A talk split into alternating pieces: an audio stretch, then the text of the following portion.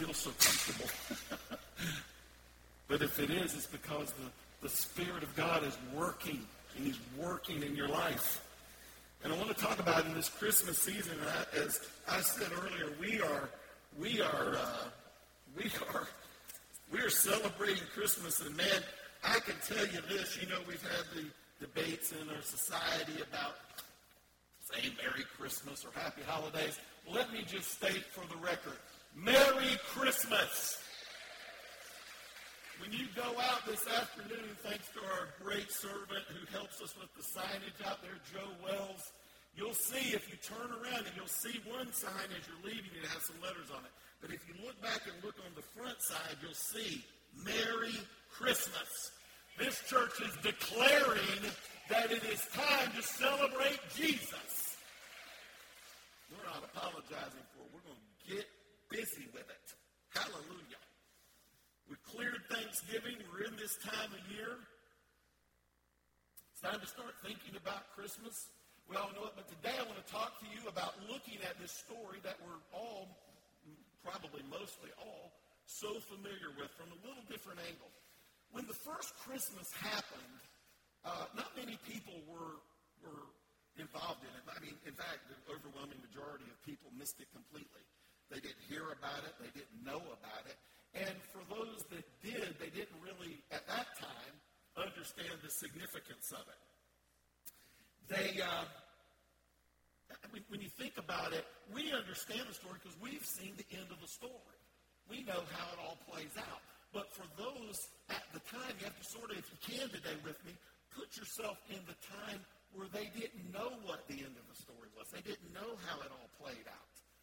And, and for the very few, and we'll talk about some of them today, who got to participate in this most significant event in history where God, the Creator God, Almighty God, came to earth in the form of His Son, Jesus Christ, all of the people that got to participate in that, what made them special?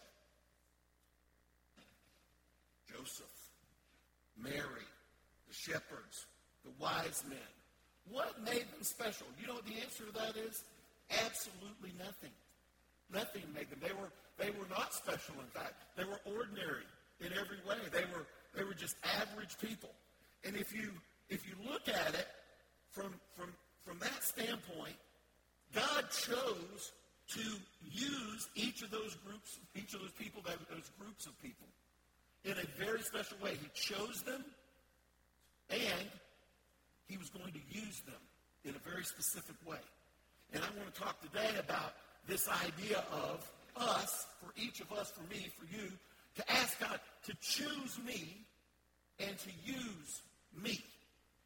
To choose me and to use me just as He did them. Now, if you look at what uh, Joseph did, what Mary did, what, uh, what the shepherds did, what the wise men did, it's the very same thing, what they were doing, we're going to talk about it, the very same thing as the, what they were doing, you can do during this Christmas season.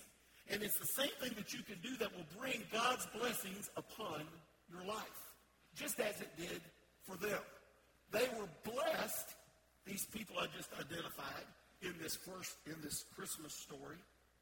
They were blessed because they were blessable. I don't know if that's right grammar. Anybody who have English majors in here? But they were blessed because they put themselves in a place to be blessed. Let's start with Joseph, the most overlooked character, I think, in this whole story. Joseph was nothing special. He was an average guy, blue-collar worker. Not saying there's anything wrong with that. I'm just saying that's what he was. He came from a small village. He was uh, he was not, uh, not, not wealthy. I would say he's poor. He was just a normal, what we would call average Joe. And he was engaged. He was engaged to be married.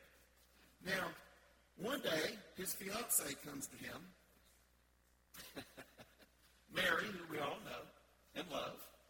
Mary came to him and said, "Honey, I'm pregnant. And you're not going to believe this, Joseph, but I've not had relations with any other man. In fact, I'm unique. I'm going to birth a child, and It's, it's going to be the first woman in history to do that as a virgin." Oh, and And yeah, by the way, God is the daddy. Now, I'm sorry, men, you don't have to answer this. This is rhetorical. Would any of you buy that? I mean, come on. I mean, now, again, think about it back then. They don't, Joseph doesn't know how the story plays out.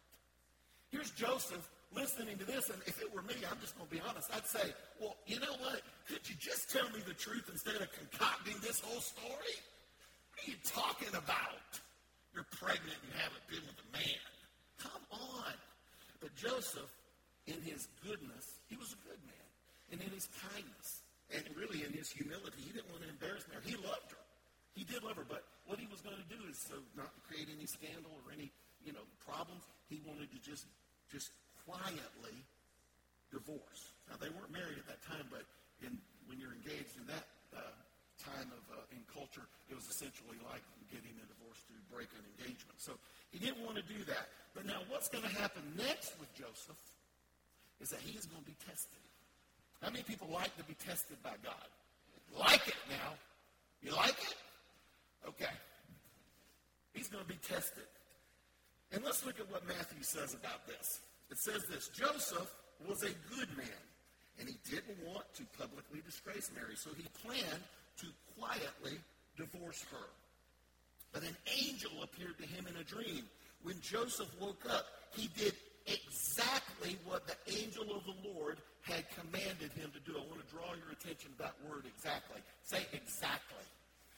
He did exactly what the angel of the Lord commanded him to do, and he took Mary home as his wife. Now, considering the circumstances of what I just described to you, that took great faith. That took great faith on the part of Joseph. So what is Joseph doing when he's doing this? You can say, well, an angel came and spoke to him. Look, you know what? We miss God so many times when he's speaking to us. I tell people all the time, he's always speaking. We're just not listening. He's always speaking. We're not in the places where he can speak to us because we're not in his word, we're not in prayer, whatever it might be. But Joseph, he, what he did is he did exactly what he was asked to do. What did that? What does that mean? Here's what it means. Joseph was trusting that God had a bigger and a better plan for him than he had for himself. That's what Joseph was doing. That's very important to understand. So that's what we can learn from Joseph. If you want to be blessed like Joseph, cooperate with God's plan for your life. If you want to be blessed like Joseph, cooperate with God's plan for your life. Listen to this. Even when it doesn't make any sense. Let me tell you something. My experience has been, most of the time, God's plan for our life doesn't make any sense. To our human mind. To what we can get our arms around. And thank God for it, because if it was, if it was something I could figure out, then it wouldn't be too good. Because I, I mean, you know, I might be, I guess I'm okay on the intelligence quotient, but I'm not, I'm not, I'm not at the place where God is, nor do I want to be. His plan is greater. And Joseph decided he was going to do that, and he was going to be blessed. Now, that's something you can do this Christmas. You can do what Joseph did. You can cooperate with God's plan for your life. So I ask you this question today. You can answer it to your, yourself. Are you cooperating with God's plan for your life right now? Or are you following your own plan? Or let me even put it this way. Are you cooperating with God's plan for your life one hundred percent? Or are you cooperating where it's eighty percent God's plan, so I'm doing pretty good, but it's twenty percent my plan? Or put whatever number you want in there. It can be ninety-five percent his plan and five percent your plan. Guess what? I'm here to tell you today, there is no middle ground. You're either one hundred percent in God's plan or you're not in his plan. Boy, that's real quiet. You're one hundred percent in or you're not. Now, I'm not saying God can't decide to bless you and do things in your life regardless of what you're doing, what your circumstances are. He does that all the time. Thank God for it. But what I am saying is, if you want to be blessed, if you want to say that, that I want the full blessings of God and his favor on my life, you got to be one hundred percent in his plan. That's what Joseph decided to do. He did exactly, say that word again with me, exactly what the angel told him to do. Didn't do most of it, but I'm not going to do this, or I'm going to do it this way. No, he did what the angel said. Even though it was the most outrageous thing. Most outrageous thing that could be said. The, the big ask that the angel had, but he did it anyway. Jeremiah twenty-nine eleven. We all know this verse, or most of us do. I'm going to give it to you from a little different perspective today. This is what is known as the message paraphrase. It's just uh, it's like the old Living Bible. It, something that just gives you a, a way of looking at the scriptures in a different way. I, I refer to it occasionally. I don't rely on it. I just say that to be clear, but I do look at it occasionally to get perspective and, and insight. And this is how it says, Jeremiah twenty-nine eleven, in the message. It says, God says, I know what I'm doing. I know what I'm doing. I have it all planned out. Good plans to take care of you, not to hurt you. My plans will give you the future you hope for. Now listen to this. Listen to this. Now think about this. God is saying, I know what I'm doing. How many believe that God knows what he's doing? How many people believe that God knows what he's doing? I know what I'm doing. You don't have to understand what God is doing for you to trust that God knows what he's doing. I'm going to say that again. You don't have to understand what God is doing for you to trust that God knows what he's doing. That's what Joseph did. He cooperated with God's plan. That's why he was blessed.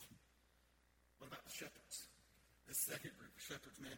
These guys are the lowest rung on the socioeconomic ladder, on the on the social circles. They're the last to get the invitation to all the good parties. they're the they're the, the lowest uh, on the totem pole, as some people may say. But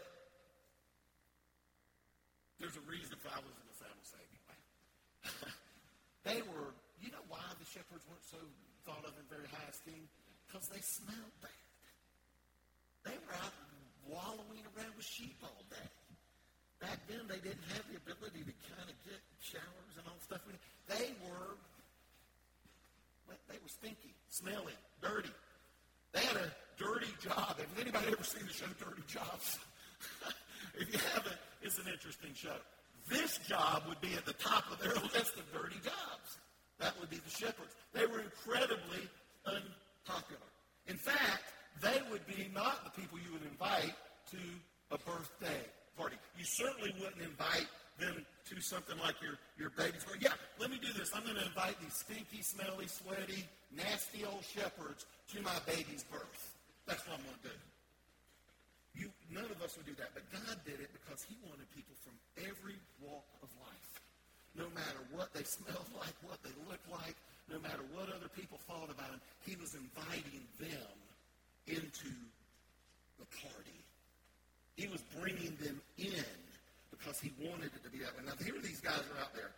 They're, they're just picture this again.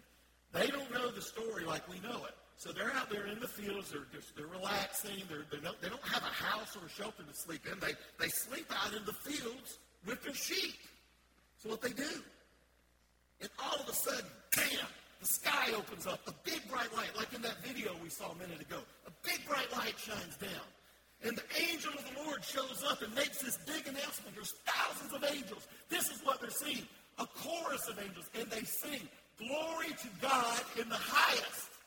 Say that with me. Glory to God in the highest. Shout it. Glory to God in the highest. And multiply that by a thousand times. That's what they were seeing in this light. Man, they had to be just like freaking out. Absolutely, one hundred percent. And in Luke, he says this, chapter two, verse ten and eleven. The angel said to the shepherds, don't be afraid. I bring you good news of great joy that will be for all people. All people. Really listen to that. He doesn't say it's for one group. He doesn't say it's for a particular social club. He doesn't say that it's for a uh, for a particular nationality or ethnicity or any type of requirement. It's for all people. Think about that in our society today. How important that is. That this message of the gospel, this great event that was going on, is for everybody. There's no one excluded. How many people believe God is a God of inclusion? Well, you listen to what the world says out there, and they'll try to convince you every single way from Sunday that God is a God that excludes everybody. That's not true. That's a lie. God is a God of inclusion. He wants everybody to come in. He wants to have everybody participating. That's why he chose the shepherds. Then it goes on to say, today in the town of David, a Savior has been born to you, and he is Christ the Lord. So now they experience this whole event, this big thing, the shepherds. What do they do? What do they do? Verse sixteen says this, the shepherds hurried to Bethlehem. Now, if you just experienced something like that, would you sit around and wait and say, well, I'll go check this out later? You'd be up, man. I think they ran. That's what I think they did. I think they ran.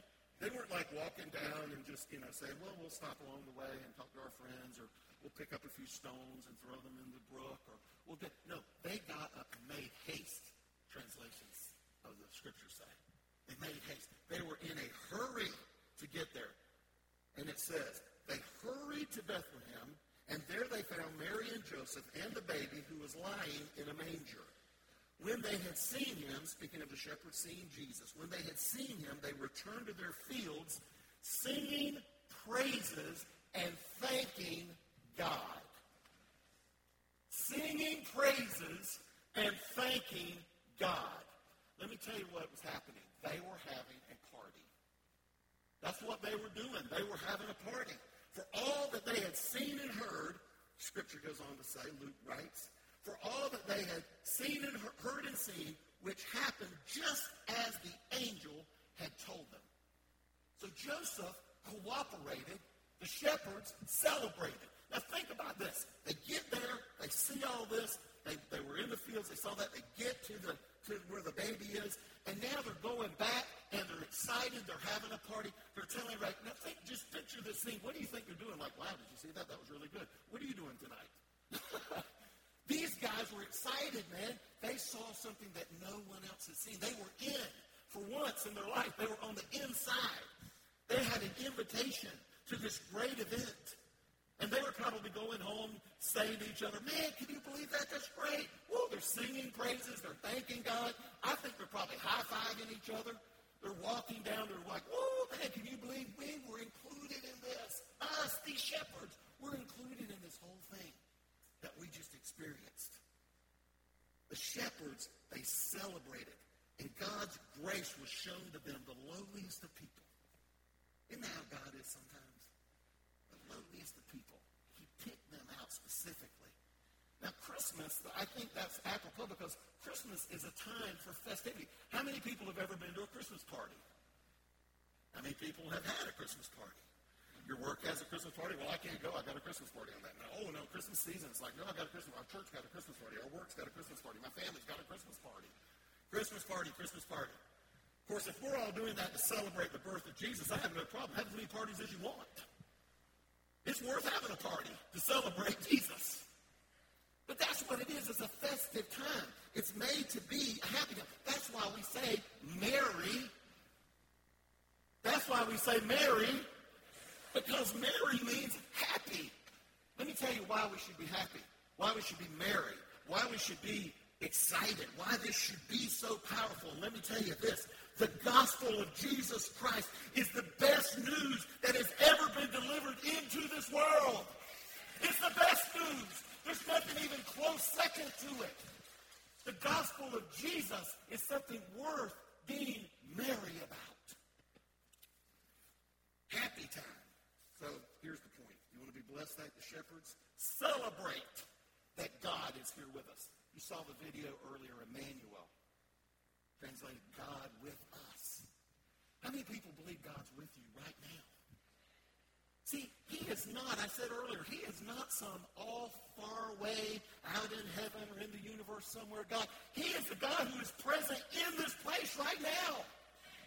We just need to understand it and accept it and live in that. Every day of our life, we should get up in the morning thanking God that I don't have to do this alone.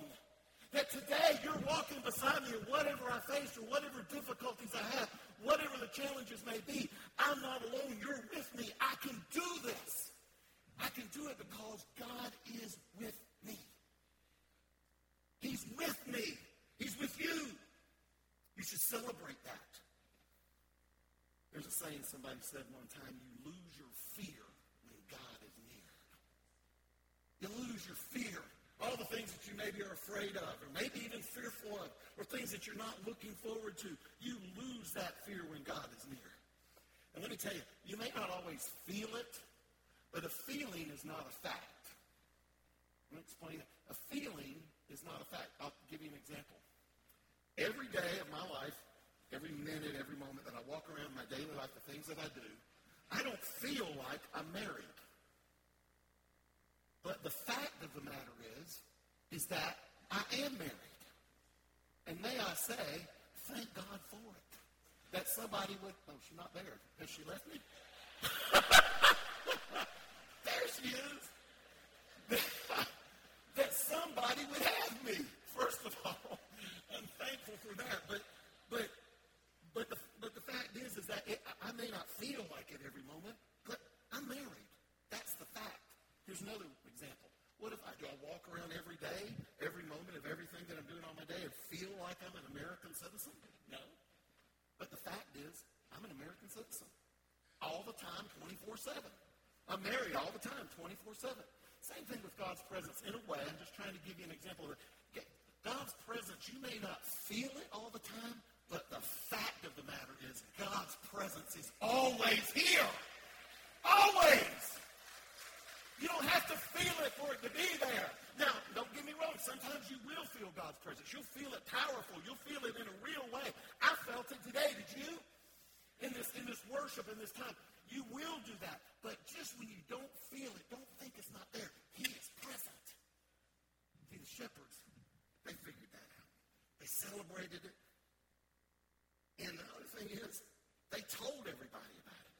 They told everybody about it. They went out, the scripture says, they went out and shared it with everyone. Now, I'm going to ask you this just to think about. Who's the last person that you shared this good news with? Just think about it for a moment. Who's the last person you shared it with? I can't think of it. You need to, I, I believe. I'm not saying that to be judgmental or critical at all. I'm just giving you something to be challenged. When was the last time that you shared with someone that their past, no matter what it was, could be forgiven, that they can have a reason for living, and that their eternity is secure by being with the God, creator of the universe, for all eternity? That's, in a nutshell, what I just described right there. That's the good news. When was the last time we shared that with somebody? Well, the shepherds was telling everybody, it says. Everybody. They were gossiping the gospel. They were out there telling everybody that would listen. They celebrated and they communicated. Now, Mary. Let's talk about her. Mary is probably the star of the story. You know, everybody knows about Mary, but the truth is, Mary had to be scared to death.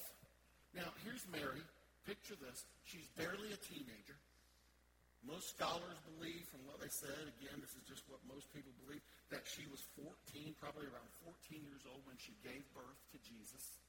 Now, uh, that, of course, is a different time and culture, and, and, and the timelines of when people were married and had families and all that were different back then. But, but that's what most scholars believe. But so you, you look at it, and so here she is, a barely a teenager, a young fourteen-year-old, let's say, girl. And and now she has no mother. She has no other family. She has no midwife. She has no hospital. She has no doctor. She has no people caring for her. All she's doing, this fourteen-year-old girl, is having to give birth to her first child in a barn with a bunch of animals around. Now, for all of you ladies who have had children, I'm, I'm asking you, would that not be frightening? I think it's probably frightening enough. I've always said, thank goodness I wasn't a woman, because I don't know what in the world I think about something coming out of my body like that. I don't mean to be indelicate. I'm just saying, that's a big deal. For those of you who've done it, you know. Okay? Let's just call it like it is. That's a big deal. I don't want to do it. And here she is having to face all of that. She's facing all of that in all of those circumstances. That had to be scary. But as the story goes, and as Luke writes in chapter two, it says that in all the things that she heard, like when the angel talked to her, when the angels talked to Joseph, when uh, the angels talked to the shepherd, everybody else that was talking, anything that was going on, it says she listened. She listened. It's very important. Here's what it says. Then the shepherds told everyone, as I said before, they told everyone, they were telling everybody, like I said. The shepherds told everyone what had happened and what the angel had said to them about this child. Everyone else who heard the shepherd's story were amazed. Think about how amazing that story was, because I'm sure part of their story was how the angels came out and the light shone down and they were singing and, and all of that. Everyone who heard the shepherd's story were, were amazed, but Mary treasured up all the words she heard and continued to quietly ponder them in her heart. Some interesting words in that verse I want to just draw your attention to. Told, said, heard, treasured up, and pondered. So what did Mary do? What did she do correctly in this situation? You know what it is, I think? If you could put it in a nutshell, she paid attention. Mary was there with all this going on around her, giving birth to this child in these circumstances, but she's she's paying attention. And while everybody else was wondering what all this meant and what everything that was going on and all these people making such a big deal out of everything, she was patient. She listened. She remembered. And she pondered. How many of you know what pondered means? I looked it up.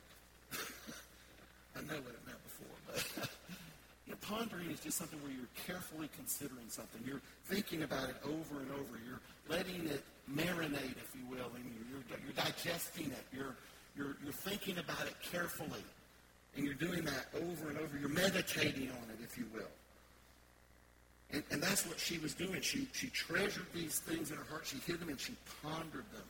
She had to think during all of this, what is God saying to me? What is God saying to me? And as she did all of that, I believe, and we could talk about that. I, I really thought about this. This is a whole other thing that I could just go into the entire discussion about what Mary pondered and how that was so important. And, and I encourage you to just think about that and look that up. You can find a lot of information about that. But if you want to be blessed, I'm going to say this again, in this season or in any season, but this is Christmas season is what we're talking about. If you want to be blessed, cooperate like Joseph. Celebrate like the shepherds. And then here's the word for Mary. Contemplate God's word. The word of God. Contemplate it. Ponder it like Mary did. So what would happen, I would ask you, if you start doing that this Christmas season? What if you start pondering things of the Word of God? What if you really start letting that marinate and, and uh, you meditate on it and you digest that, that the Word? What would happen? You think you'd be blessed? I think you'd be blessed. I know you'd be blessed. Here's a verse that will illuminate this a little more. James one twenty-five. If you keep looking and carefully studying God's perfect Word. How many believe God's Word is perfect? Inerrant. Infallible. If you carefully study God's perfect word, which sets you free, how many people have heard the truth sets you free? Okay, this is the truth. God's word is the truth. And if you do what it says, ooh, that's the part that might be a little difficult sometimes. If you do what it says and you don't forget it, you will be, you will be, you will be, you will be blessed by God for doing it. Really important. You're not blessed for reading it. You're not blessed for uh, for studying it. You're not blessed for hearing it. You're not blessed for underlining it or highlighting it. You're not blessed for that. You're blessed for, for doing it. You're blessed for doing it. But now you can't do it if you don't read it and study it and, and let it and, and meditate on it and ponder it. And those things, you, you can't do it if you don't do that. But that's not what's going to get you blessings. Getting you blessings, it says it right here. You do what it says, and don't forget it. You will be, you will be blessed by God. That's important. Real powerful stuff there. So if you want to be blessed like Joseph, cooperate with God's plan. You want to be blessed like the shepherds and get the experience that they got? Celebrate the good news. Celebrate God's grace to you. Celebrate His goodness. Celebrate things that, and, and be in a life of, uh, in, a, in a spirit of gratitude for what God has done. If you want to be blessed, you need to contemplate what God says in His Word. You need to ponder that like Mary did. How many want to be blessed? How many want to be blessed? Come on. How many want to be blessed? I'm not saying you're not being blessed now. I'm saying how many want more blessing? How many want the full range of God's blessing in their life?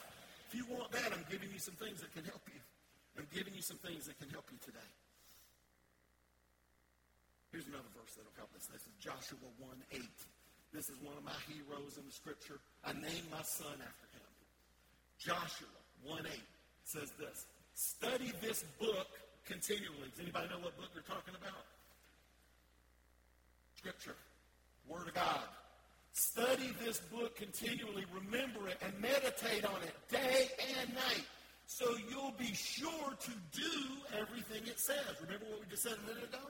If you meditate on it day and night, you're going to be able to be in a place where you can do, and if you do it, you're going to be, you're going to be blessed. I'm asking you these things, and I want to make sure you're staying with me. I don't want to lose you. So it says, remember it, meditate on that, so you'll be sure to do everything it says. And then I want you to read this last sentence with me together, everyone. Then you will prosper and you will be successful. Amen. That's right.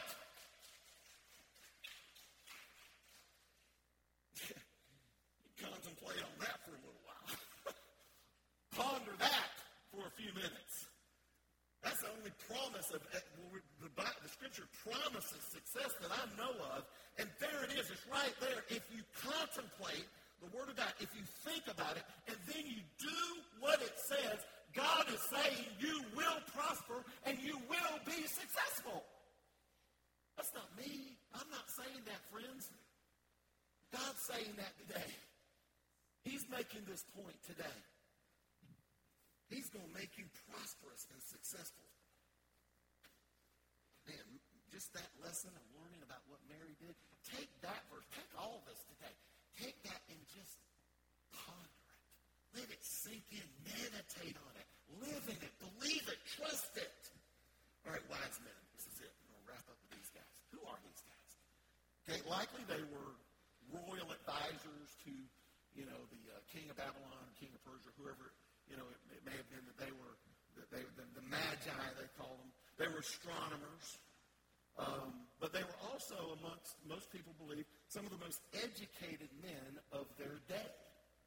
The, that's why they called them, I guess, the wise men. Would be a good, a good reason that they got that name.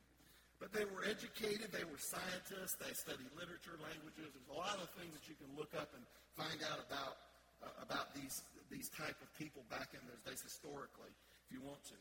And they, of course, they were astronomers. They were studying stars, and they saw this star that God had placed there, and they started studying things around it, Scripture and other things, to, to try to figure out what this was, because they had not seen it before. And then they realized at some point that it was a sign, that they identified it as a sign. So now what are they going to do? They're going to put themselves together in a caravan. I, I almost, I shouldn't say caravan. That word now is God. I hate this where you even say a word and it sounds so weird now.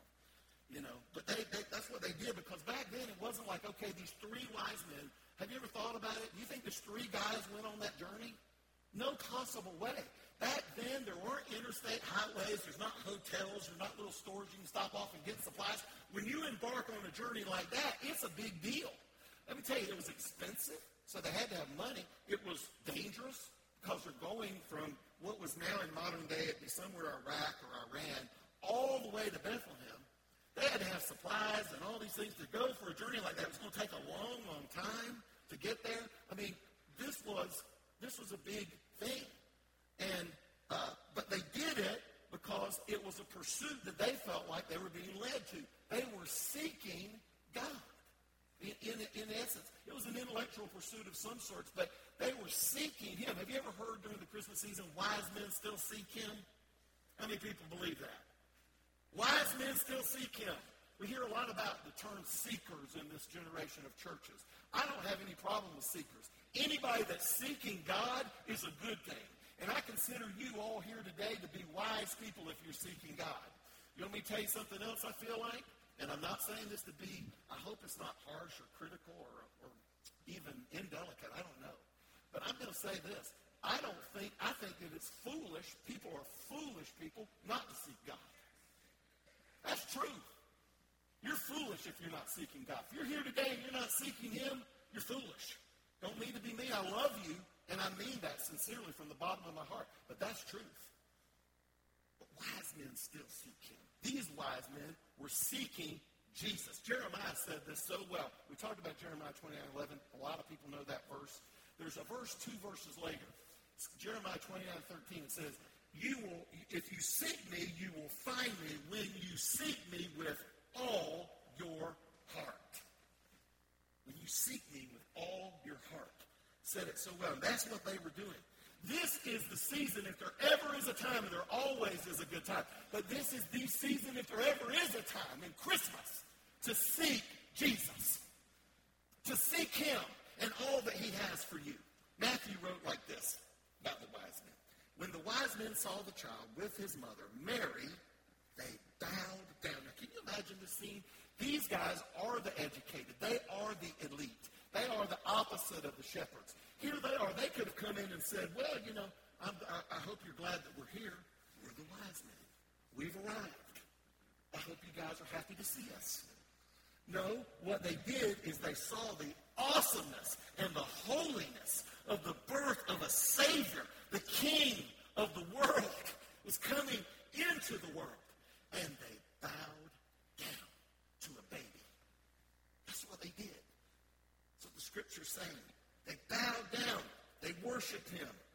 And it goes on to say this. Then they opened their treasure chest and presented him with gifts of gold and incense and myrrh.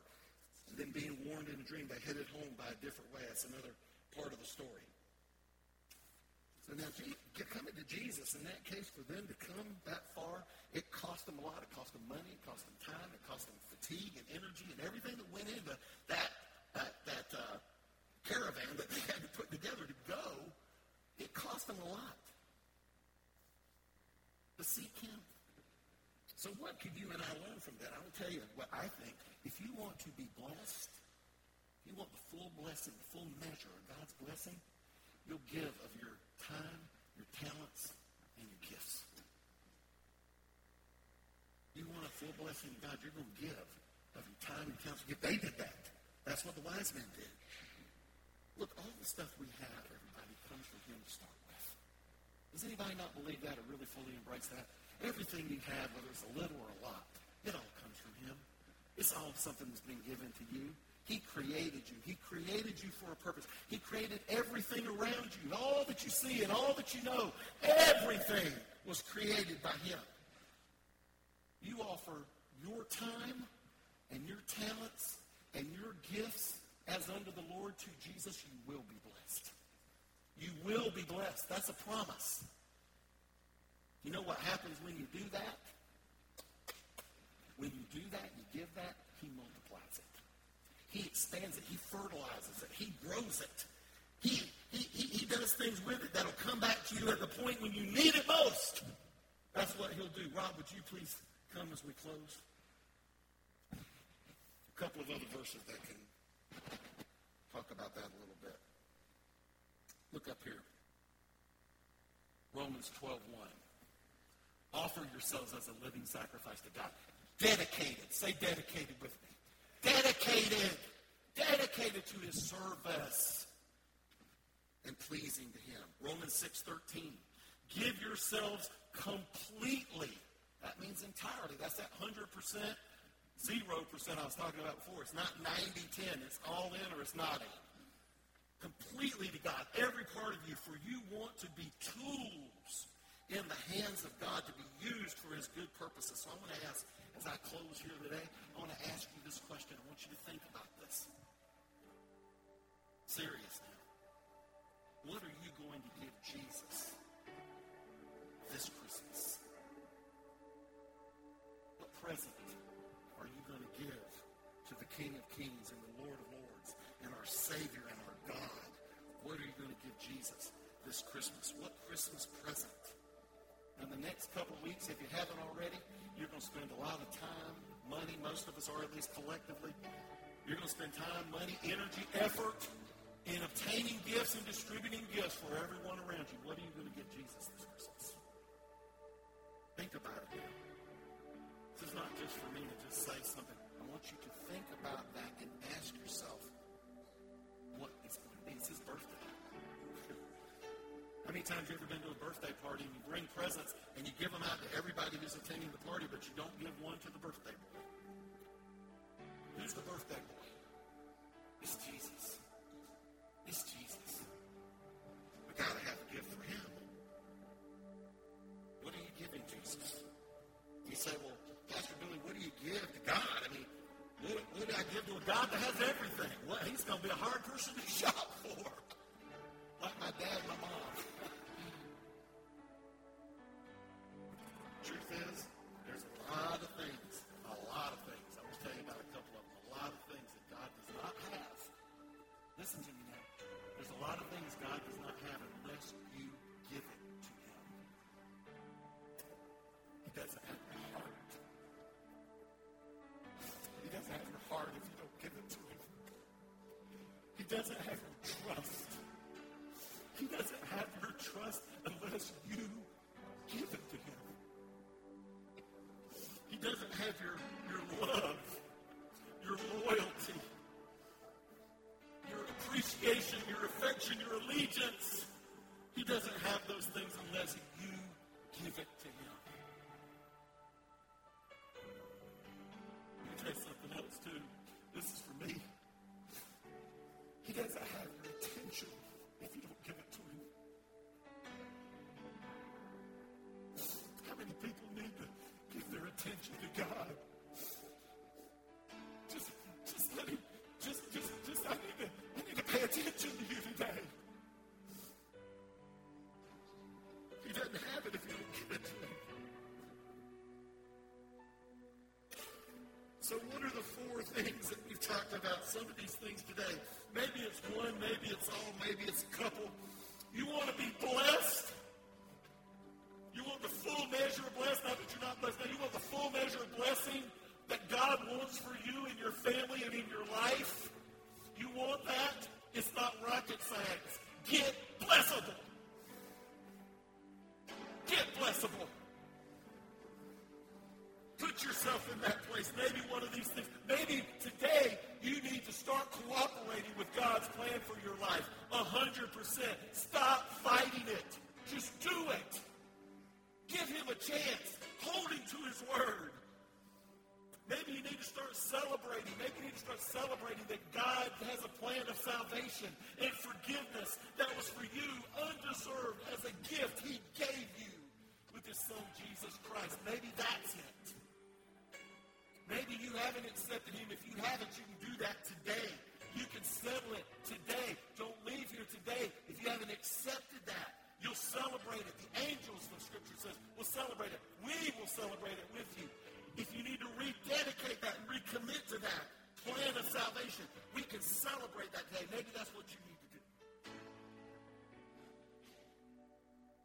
Maybe you need to start contemplating the truth that's contained in these pages. It's the instruction manual for your life. You remember it, you do it, and you will be successful. You will prosper. That's a declaration of truth today from this word. Not what Pastor Billy says. What this says, what God is saying today. You will be successful. Maybe you need to start dedicating your time, your energy, your influence, whatever it is that God is giving you. Maybe that's what you need to do.